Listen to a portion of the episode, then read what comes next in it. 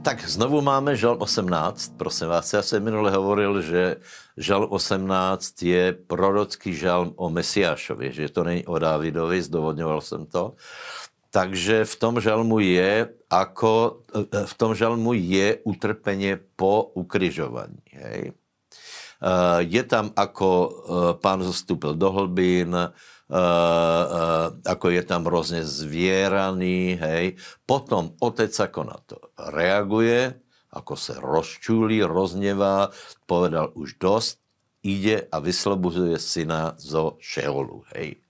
No a ten zvyšok toho žalmu, ktorý vlastne teraz e, e, my máme ako text, to je 37 a 42 hovorí o tom, o tom výsledku. Hej. Hovorí o tom, že pán je postavený pevne, jeho členky sú postavené pevne, že je víťazom. Hej. Hovorí o tom, veľa hovorí o tom, ako nepriateľ, ako je zdrtený, ako tí, ktorí sa zdálo, že triumfujú, tak boli porazení, boli, boli potúpení a potom aj ten výsledok, že z tohto, že pán to podstúpil víťazne, z toho vyšiel, nepriateľ je porazený, tak z toho má osoch ľud, to si ty a ja, a my oslavujeme pána. Takže já jsem velice vďačný za to, že Ježíš Kristus za mě zomrel, že, že vytrpel e, muka, ale slávně stal z mŕtvych je víťazom, nepriateľ je porazený a my se z toho radujeme a rátejme s tím, že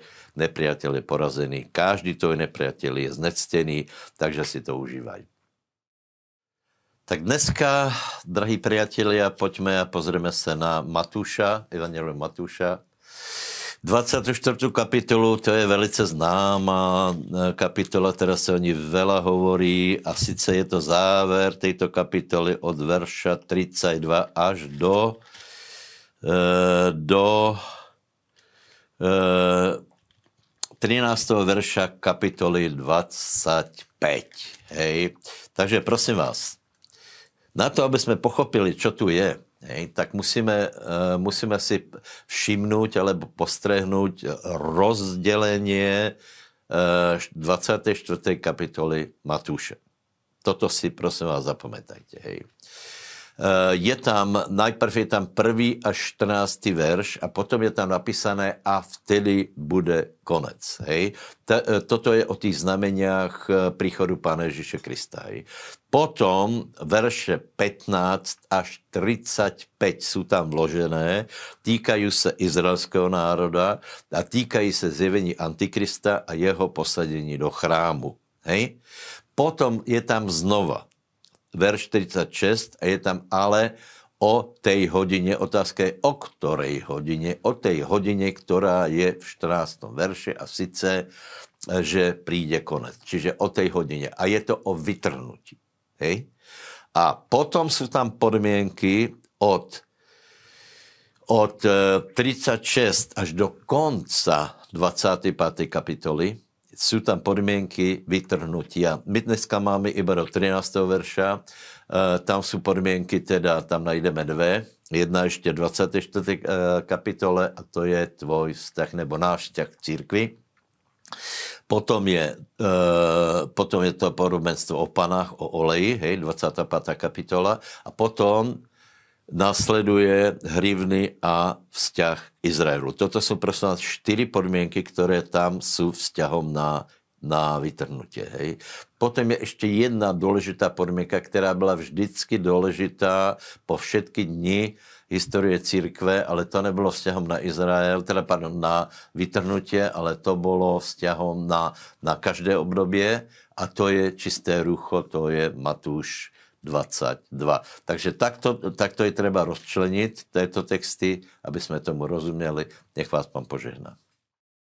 Job 38, 39. E, velice zvláštna pasáž, lebo všemohúci stvoriteľ vyzýva Joba, aby mu odpovedal na otázky, na ktoré on nevie odpovedať. Hej? No a výsledok toho všetkého je, že Job položí ruku svou na ústa svá, lebo si uvedomuje, že Boh je príliš veľký a naše poznanie je príliš obmezené na to, aby sme odporovali Bohu, aby sme, aby sme proste chceli všetkému porozumieť. Dôležité, aby sme rozumeli jednoduchým veciam, že síce Boh je, Ježíš Kristus je spasitel, Boh je láska, Boh je spravedlivý a všetko raz se dozvieme, ale teraz na zemi je dôležité, aby sme, aj keď nemáme všetky odpovede, aby sme slúžili pánovi, aby sme mu doverovali, aby sme ho milovali, aj keď nie všetko vieme. Ja som si ve svojom živote e, dal, dal taký záväzok alebo také rozhodnutie úplne na začiatku, že vydržíme až do konca, aj keby po ceste prišli veci, ktorým nerozumiem. Nech vás Boh žehná, držte sa pána.